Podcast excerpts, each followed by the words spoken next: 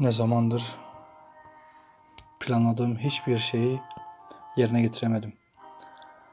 Ne zamandır açıp kaydı doğal olarak bu şekilde sizinle buluşamadım. Birçok şey var içimde hasret kalan, içimde özlem duydum. Bir kısmına ulaşamamanın burukluğu var içimde, bir kısmına ise vazgeçmenin.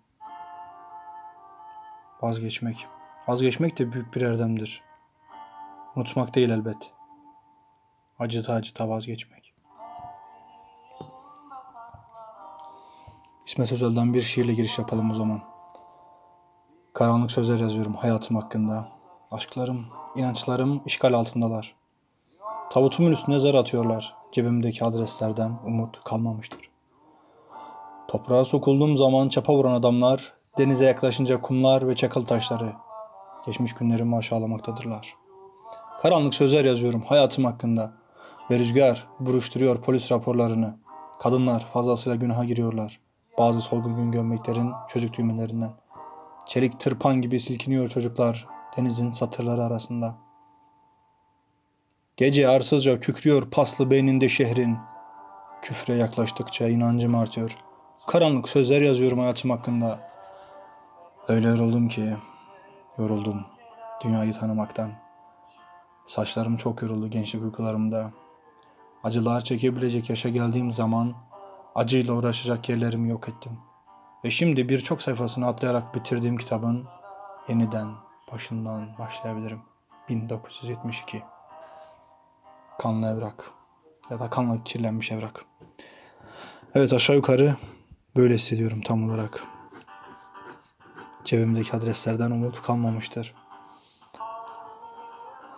Hayatımı düzene sokmak için yaptığım bütün planlardan planlı olan tek bir şey var. Planlarımın gerçekleşmemesi. Hesaplar, kitaplar, birbirine uymayan işlemler.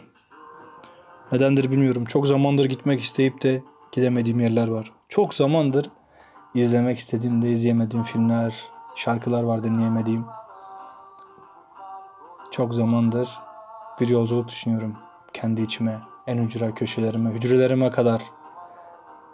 Ama nasip olmuyor bir türlü.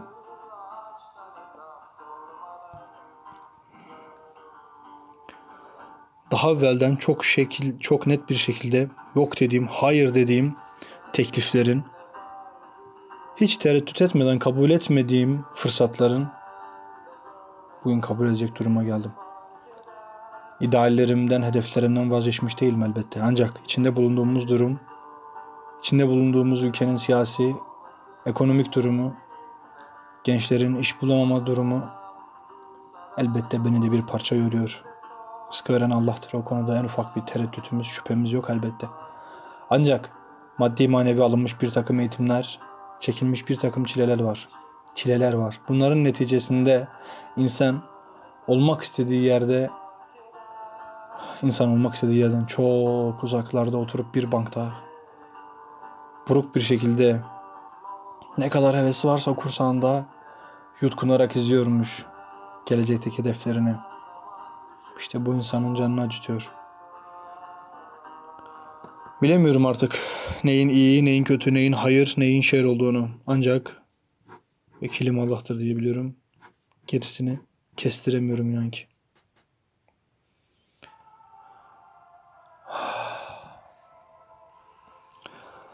Derin iç çekişler, ahlar, vahlar, keşkeler.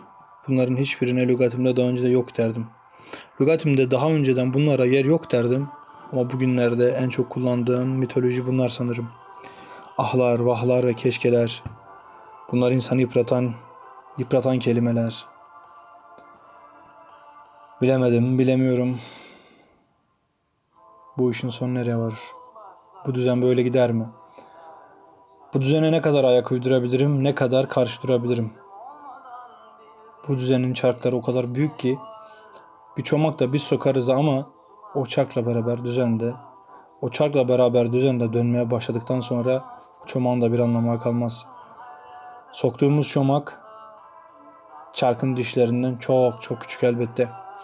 Ama düzeni değiştiremiyor olmamız düzene uyacağımız anlamına gelmez. Bunu daha önce defaatle dile getirdik.